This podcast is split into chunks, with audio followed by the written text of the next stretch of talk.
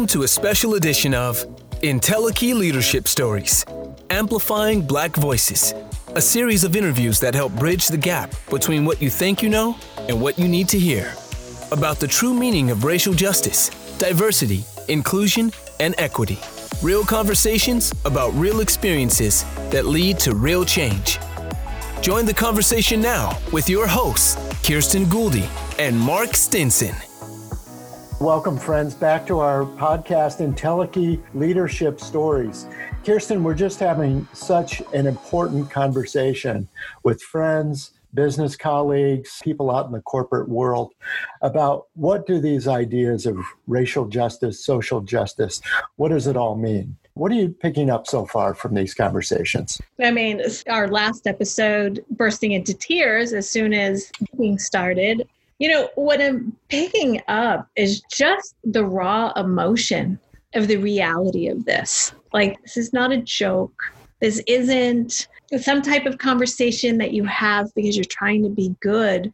When you're really listening, right, which is communication, the main part is listening, you cannot but hear the pain and it's palpable. Mm-hmm. It's palpable. I will never know that pain, so I don't even attempt to try but it's choking me up again. But if we make one pebble in a pond and one person changes their mind from what they hear in our discussions, then I will feel good about yes. the work being done. Yeah. Well, thanks for sharing that. And we're so happy on this episode to have our guest, Harvey Austin. Harvey and I were uh, business colleagues a few years back. Harvey uh, manages a creative studio and a video production capability for a major global communications company, ad agency. And Harvey, it's just great to talk to you again. Glad to reconnect and um, just kind of talk about a lot of different things that are going on right now and affecting so many of us in the community, business world, personally, and professionally. Well, as Harvey and I reconnected, I told him I, I, enjoyed and appreciated seeing a lot of his posts on LinkedIn, maybe other social media, but about initiative to support Black artists, Black creative talent. I guess I'd like to start with in a corporate environment. What experiences can you share with us? Again, uh, just to get real, what do we need to know about what's happening in a business environment today? So, you know, the one thing that has really been kind of extremely insightful to me is sparking back from the George Floyd murder. I was on LinkedIn and I was on a lot of other social sites. And the one thing that I really noticed this time was that, you know, obviously this has happened many, many times in our society in the United States. This has been going on for many decades. Police brutality, systemic and systematic racism within corporate America and politics and the communities and whatnot. But what I realized this particular time um, was that there were so many different organizations and companies who were posting uh, different things in regards to, you know, the George Floyd murder and then social injustices. And, you know, I've been in this business for about 20 years, and all of the many different things that have happened I'd never seen business communities and businesses take any type of action or even stance from that perspective. And so then I had to back up a little bit and then say, okay, is this just a reaction because we're in the middle of a pandemic and everyone basically is not tending to what would be the normal day to day? And so this particular situation of George Floyd, at least, was really seen by everyone from a global stance because we weren't doing our regular, normal day to day lives that we would have been doing when this has happened in the past to several other black men and women. And it really didn't have the same type of response that it currently did and had. And so, you know, I'm a black man, of course. And so I've been in corporate America for over 20 years. And the one thing that I've always realized is that there were certain things that I was not necessarily taught, but I was just shown that you cannot say certain things, you cannot be a certain way, you cannot necessarily be your full self. Not meaning that that is necessarily black or white, but there's an acceptance level and there's a way that you have to perform or act in order to be seen to get to that next level. What I started to realize about myself in this situation was that how many more, you know, I'm a vice president at this point, but how many different avenues and how many different politics and how many different non-black you know white people did i have to necessarily feel like i had to impress in order to get to a certain level. To feel like i can never speak up about some of the different things you know that would be said in different meetings you know by white people in no regard to the fact that i'm a black man sitting in here and you're making references about people who are not your color or who haven't had the same cultural experiences as you do, and me not speaking up and saying anything about it because I felt like, okay, I won't be able to make it to that next point, and I will be seen as either angry or I'm just trying to cause trouble, and it's really not that big of a deal from their perspective. You know, on my LinkedIn page before this, you know, I'll be the first one to say it really wasn't as I didn't speak up as much as I would have liked to but it's time for a change. And the only way that we're able to have a change from a corporate wide stance is to have individuals, black and white, within these large corporations and just within the community of the United States and globally as a whole to start to speak up about things that just simply aren't right and to be able to have that voice and that freedom to be heard and not necessarily to be seen as confrontational but just as anything else would be concerned, any other thing that's going on to be able to have that freedom to speak up. Looking back on my life, growing up, I didn't really know what the world of advertising was all about. Um, I didn't know what creative arts was really all about. I didn't know anything outside of the typical norm. You know, I didn't have uncles and aunts who kind of sat at the table during Thanksgiving or Christmas and, you know, a copywriter or someone who worked in the business or anything from that perspective. So everything that I learned, you know, I did have to learn from individuals who were not black.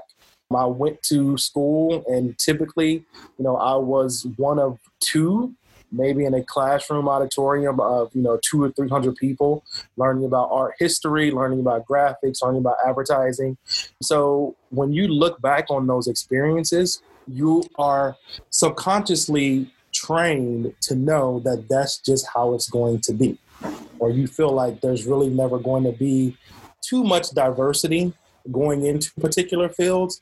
And so you have to either tell yourself, all right, I'm going to be an agent of change, or I'm just going to sit back and allow what has been seen as a typical norm to just be that. Because, you know, being honest and being uh, real, America is an extremely diverse country. When you see ads on television and PR placements, a lot of those don't represent a diverse community within the United States. And so I think the whole situation right now, and even with Breonna Taylor's uh, officers not necessarily being charged for her death, is just another blow and another wake up call to say we have to start speaking up as a whole in this country to be able to deal with these things are injustices and they're not right. And so, in order for us to be able to move forward, we have to come together as one and we have to be able to listen to the different experiences, especially from the Black community. Um, the Black Lives Matter is something that is truly needed because what it is saying is, is not saying that other lives don't matter, but it's saying at this point in time and throughout history, the black life of men and women and children in general just have not been regarded as important or that they mattered or that it was necessary for them to have the same opportunities and roads of and paths of success that other races have, particularly the white race. And so I just think it's important as a black man for me to be able to stand up, not just to help people of color, but to help individuals who are not of the minority to be able to understand, you know, what some of the things that really need to happen and really need to take place moving forward. I do believe that it can happen. Um, I'm never a person who's going to be pessimistic and say that we can't get to a better place, but there is action that has to be done, and it's going to take more than just the black race. It's going to take the community of everyone being able to understand. And when we when we do say be anti-racist, that's meaning you may have biases, you may have opinions, you may have different experiences that have shaped your view, but you have to be responsible and conscious enough to look at that and see how is this formed within me? Why do I think this way? And then be challenged about it to say, you know, maybe I should change the way that I think about this. Maybe I should stand up and speak up for some of the things that I'm seeing, even if they don't affect me in a negative way, hmm. because they're expect they're affecting your fellow man, no matter what color he or she is. You know, that really strikes me, uh, Harvey, because I think about those meetings that you're talking about, and not to turn this around about me by any stretch, but I do think about I might not have said it, I might not have heard it, but I might not have heard it the same way you did, or Correct. somebody said something, and I didn't speak up. And I should be held accountable for that if I'm being anti racist, Right. as opposed to just, I'm not racist. I would never say anything like that.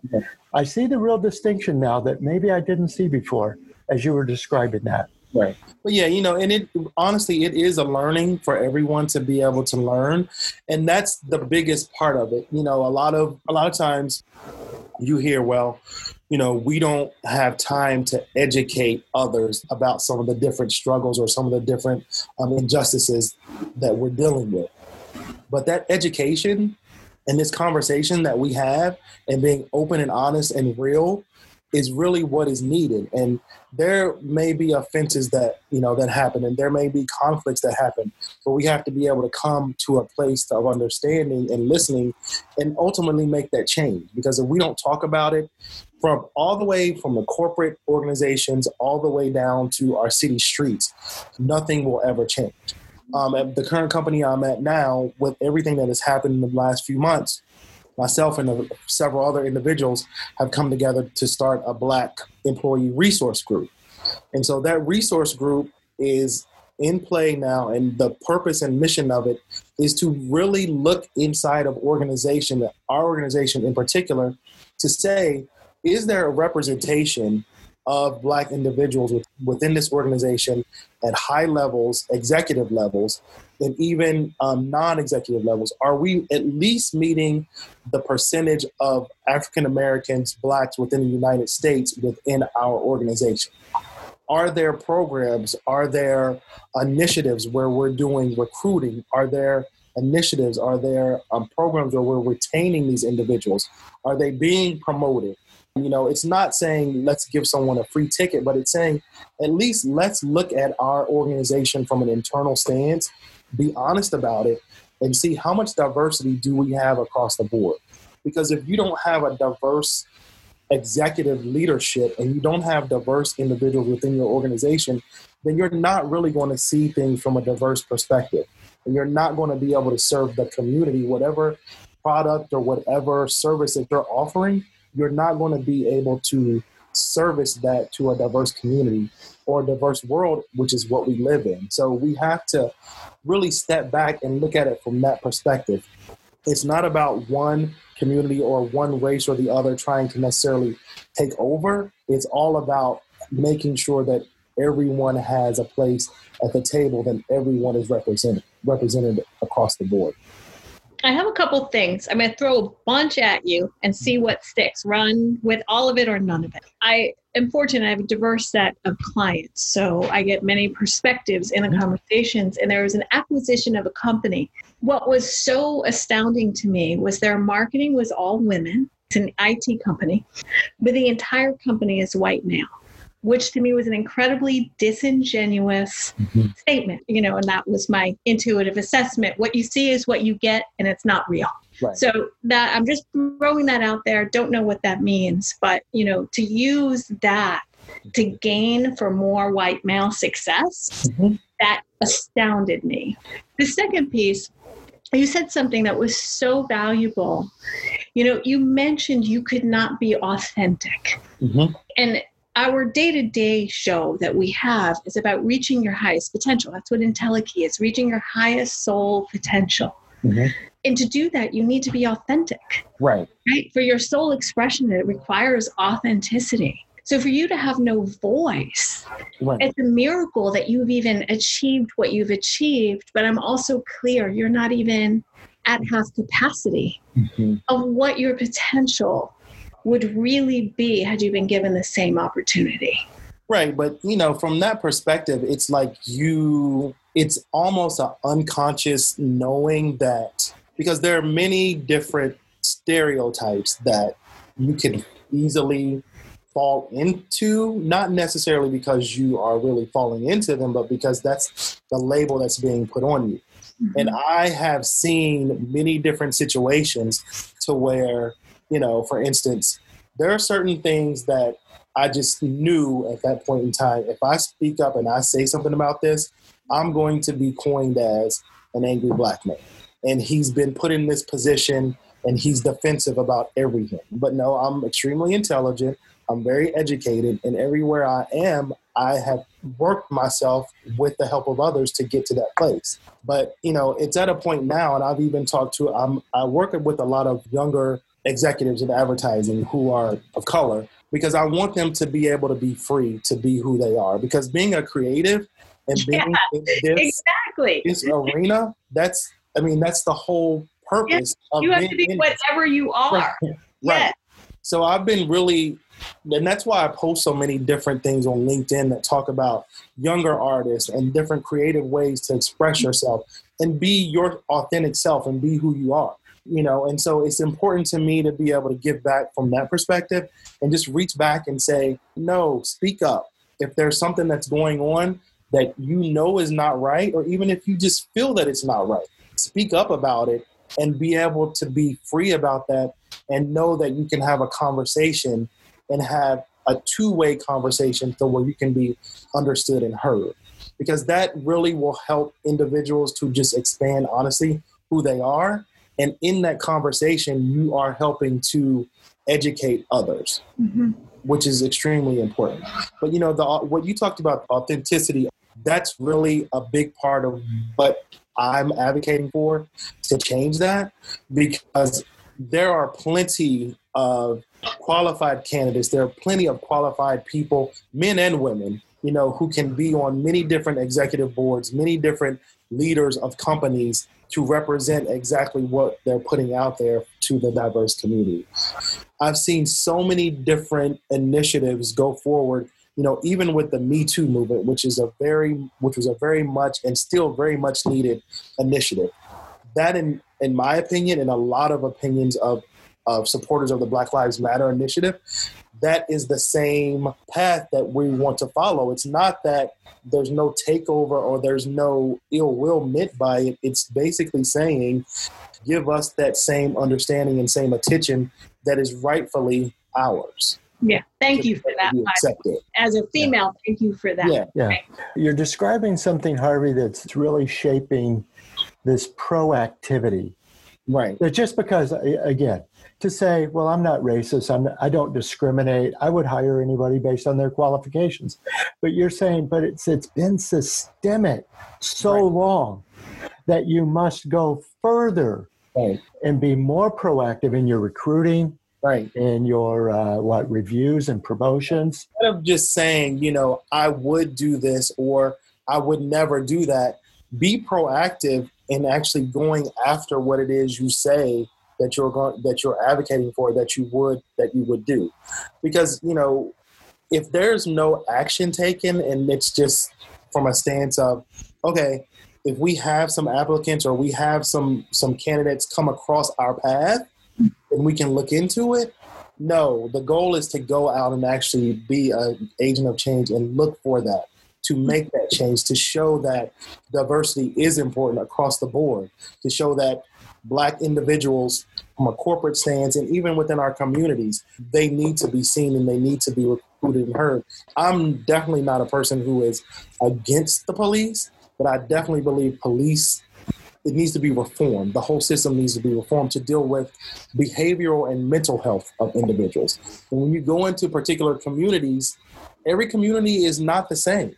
And when you go into communities that are not as um, socioeconomically high as others, you're going to have different mindsets and you're going to be dealing with different people. So you cannot expect that every situation that you run into as a police officer is going to be the same. And so you have to have behavioral health and mental health and other individuals, social health workers who are a part of that team to be able to help these different situations because those types of things can be seen that we see on the news you know constantly of police brutality are the same types of things that go on inside corporations but Yeah. they're not police officers Right. they're um, vice presidents, they're executive vice presidents, they're leaders of teams who have those microaggressions or those different mindsets that they're not physically abusing or beating up someone, but that mental, that corporate, and those professional abuses are happening.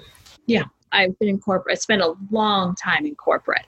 Mm-hmm. And at a C level, the amount of emails I was talking about, the amount of monkey Obama emails right. went around. I typically was the only Obama supporter in these C level eh, positions. Right. And to your point, I didn't speak up. To Mark's point, I didn't speak up out of fear of what would happen to me as a single parent. I could not afford to lose that paycheck.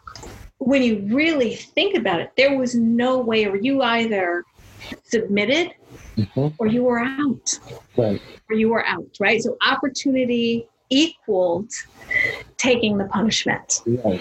That's what I'm saying. You know, it's not necessarily physical abuse that's happening, but that is still brutality. And there's no way around it. That's still I brutality. love that you Wow. pulled that to the forefront. Well, I guess then, Harvey, if we continue that thought, then if there's no justice, there's no peace. Right. And if there's brutality and aggression in the workplace, that's not justice. There will be no peace. What what does the speaking up look like then? So the speaking up for me looks like putting different things into action in regards to metrics. So for instance, if you have a organization that has say 10,000 people, there should be metrics and there should be goals and there should be a 30, 60, 90, 120 day plans to be able to change the aspect and the view of what your organization looks like to match what our society is. That to me is taking a step of peace. And then when things come about and you know different people deal with what I like to call aggressions in the workplace, they should be able to have a place to go to through employee relations, through H- HR. And that HR team across the board should be just as diverse as that organization is as well. And that's men, women, people of color. Because you cannot necessarily tell me that you, as a black person or a woman, can go to a team of HR individuals and they're all white men or they're all no one on that team looks like you or has any type of, of experience that you've had and that you feel safe, you know, speaking about some of the things that have gone on. So I really, really think like the with the corporations coming, in my opinion, at least saying what they're going to do over these next few years in regards to diversifying their workplaces and giving back to um, some of the organizations that support the uplifting of minority communities. There should be plans in place that we can see and we can know that those things are going to happen. Okay. I'm going to give you a very white statement. And I can say this because every white person I know, I've heard it at least once. My so and so relative, friend, or family did not get the job because of affirmative action. And we were poor because of it, because that black person got the job or that woman got the job that my so and so white male would have otherwise gotten. And I'm putting that out there for the white community just to put them on the spot because that's the most ridiculous statement. I was going to say the same thing.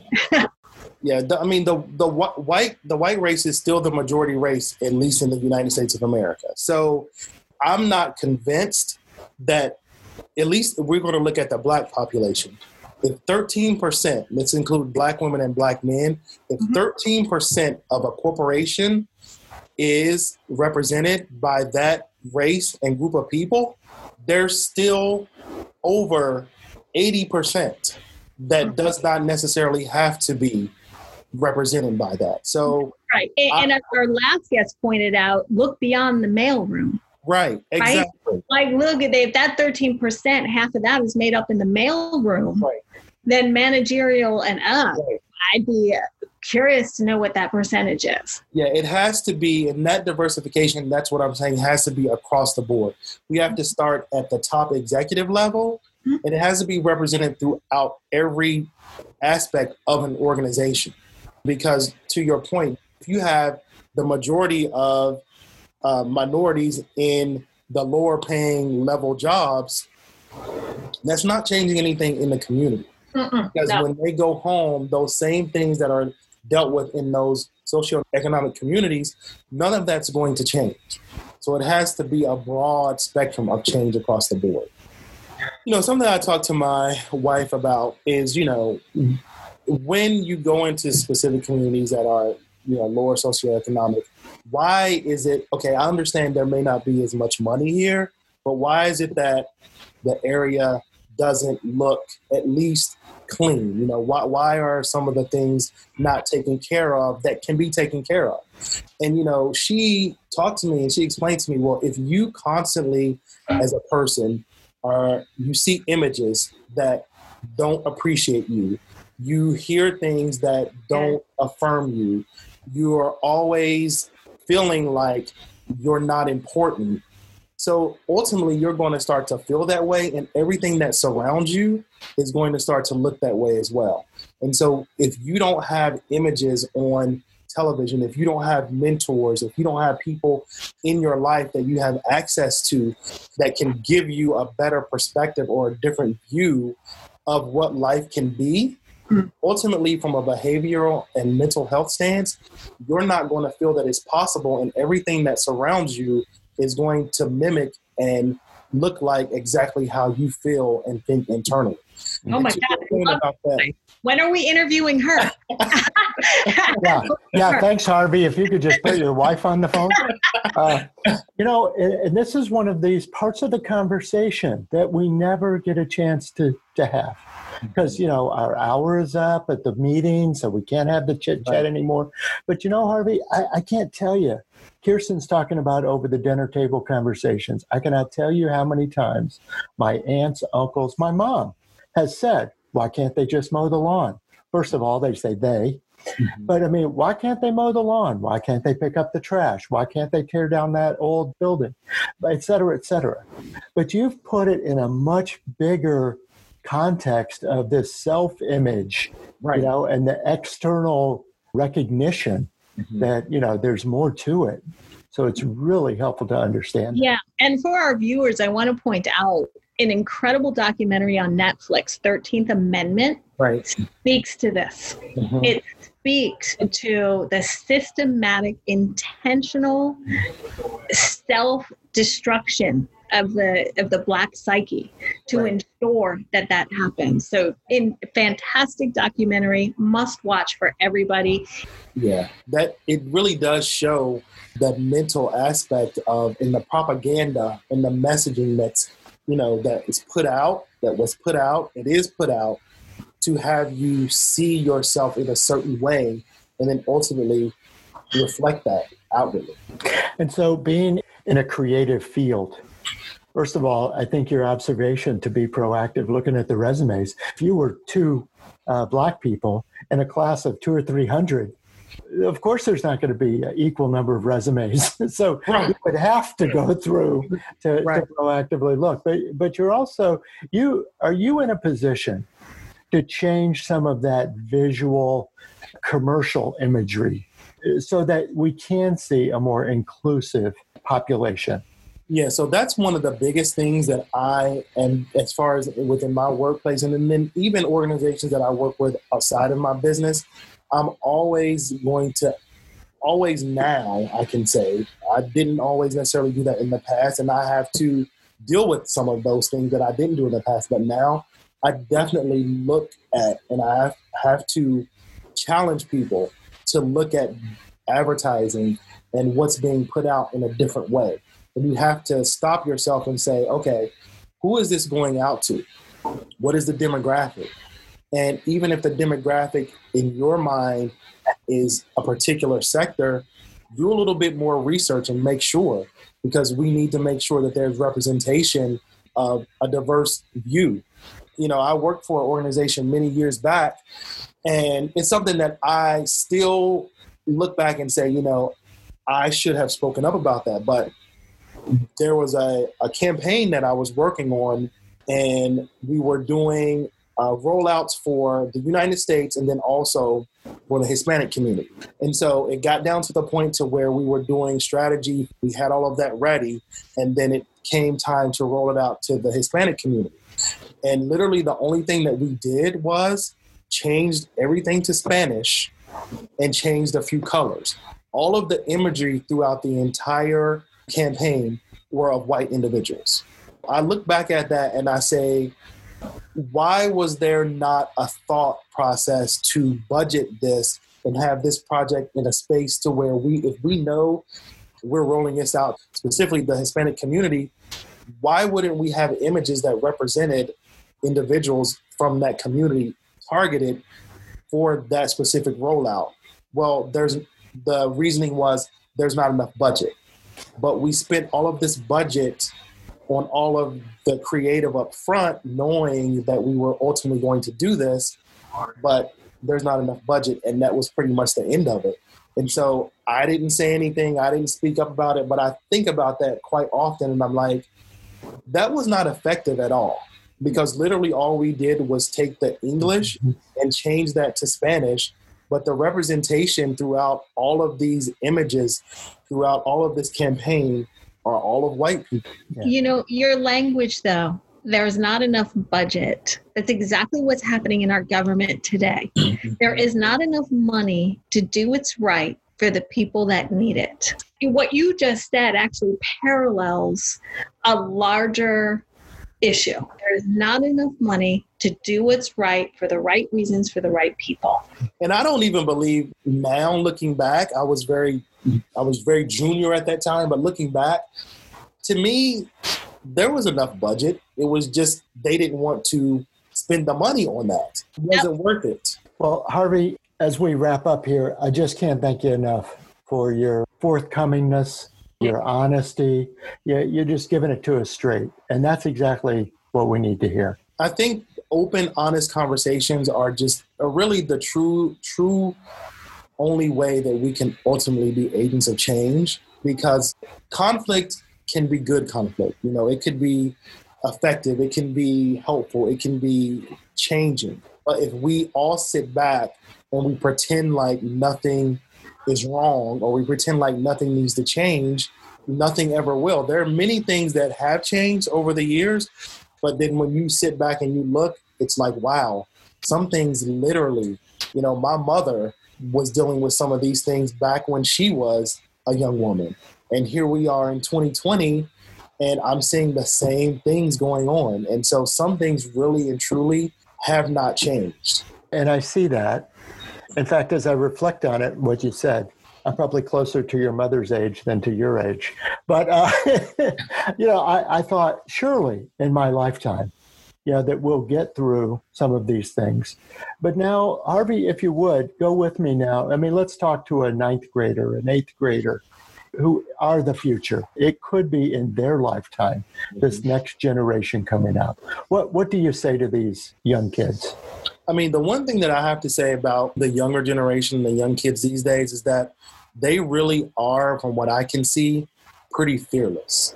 And so, with that, I say, keep moving forward, keep being strong. Don't let anyone or anything back you down. The ideas that they have and the ability that they have to express them, and then the technology that they have that we didn't have to be able to use to their benefit and to be agents of change. Continue to do that. And the, the biggest thing is no fear. Don't be have no fear. Continue to be fearless and continue to speak up because a lot of the things that some of the older generations and even myself, we were afraid to speak up and we were afraid to say anything because of the consequences that we feared we would have to deal with. I agree. The youth is amazing. I love this generation, and they don't have the same predilections we do. They just don't have it, and they refuse right. to have the world that I lived in. So thank you for acknowledging that because these children are beautiful. Yeah, they absolutely are. And, you know, I have a 17 year old daughter, you know, and I look at some of the things that she, you know, talks to her friends about and some of the things that she's already accomplished and the tools that she has, at, you know, and she's very vocal, she's very opinionated. And of course, that can go both ways in a parent child relationship. But in the same hands, I'm like, you know, keep that fearlessness and keep those thoughts that you have and keep pressing forward and keep speaking up you know, because you can make that change. And like you said, they don't care about the things that we mm. thought were so important, you know, that make sure that we had. Well, we really appreciate it. And as we promised our listeners a conversation, but we also promised you might hear some things that make you uncomfortable. You might hear some things that might change your point of view, but also change your actions. So we really appreciate it, Harvey. And then after we talk to your wife, sounds like we should talk to your daughter. So, yeah, uh, yeah. yes. yes. We're going to get to the truth one way or the other. right, right, right. yes. All right, friends. Well, thanks for joining us on this episode of IntelliKey Leadership Stories. We've been amplifying Black Voices. Our guest has been Harvey Austin. He's a VP and managing director of a creative studio within an advertising agency. And, and I think we heard a lot of ideas on how we can use our careers and our vocations to also create change. And change is what we're all about, and change is what we need desperately right now in our world. So thanks for joining us. You've been listening to a special edition of IntelliKey Leadership Stories amplifying Black voices. IntelliKey Leadership Stories is copyright 2020. Subscribe wherever you listen to podcasts, including Apple Podcasts, Amazon Music, Google Podcasts, Spotify, Stitcher, and many more. I'm Jason Lanier White, on behalf of your host, Kirsten Gouldy and Mark Stinson. Thanks for listening to IntelliKey Leadership Stories.